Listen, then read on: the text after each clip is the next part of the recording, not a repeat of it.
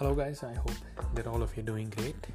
Well, the FTX collapse pretty much talked about the worldwide, the kind of loss that a lot of people had. In fact, I mean, never in the world could you think think something like this that you have put your money on the third biggest exchange in the world, and suddenly within a single day, everything collapses and your money is gone I mean, you won't be even even able to make a sense out of it, and especially when a lot of people are calling the crypto as a scam and every everything like just to stay away from the crypto. Anybody who's not into the crypto, especially the family members and stuff, would ask people to stay away from the crypto. And in that sense, you always believed in the crypto.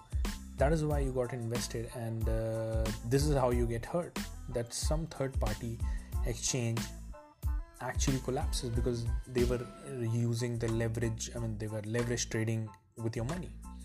Now having said that this what is what is this going to cause? This is going to cause a massive amount of harsh regulation that is going to come onto the cryptos way especially that uh, from the beginning of uh, the crypto evolution when it started taking the pace a lot of people or probably even the political people across the world because this is how they happen to identify it as a threat. Crypto enables a decentralization. That means crypto gives the power to the people. You can take your crypto uh, utilize it as a money and you can carry it anywhere in the world without having to declare to anyone how much money that you are having or uh, probably you don't need a third party control your money. You are the one in authority. That's what the decentralization was bringing onto the table. So the political people who have always enjoyed the power onto the people and that even includes the financial power. By controlling the banks by controlling the political sort of a, i mean the financial scenario where uh, everybody is bound to it. Like let's say somebody can be blocked by the government from their bank accounts and stuff and he cannot do anything about it. But crypto enables or gives the power back to the people. So a lot of people are already against it and this could be causing one of the trigger and one of the excuse to the people who actually want to kill the crypto to bring new laws and bring harsh regulation which might really try to suppress the industry. But whatever might be the case uh, the best thing that we need to understand that uh, just the way the diamond is, is comes out of the coal like uh, it gets compressed it goes through the stress test and that's how you get the diamond out, out of it. Crypto has already been suppressed so many times and it always came out uh, from the bottom the good part is a lot of projects just that, that are just out there just to make the quick money without actually thinking about the value without actually thinking about the long term. All these projects are going to die down.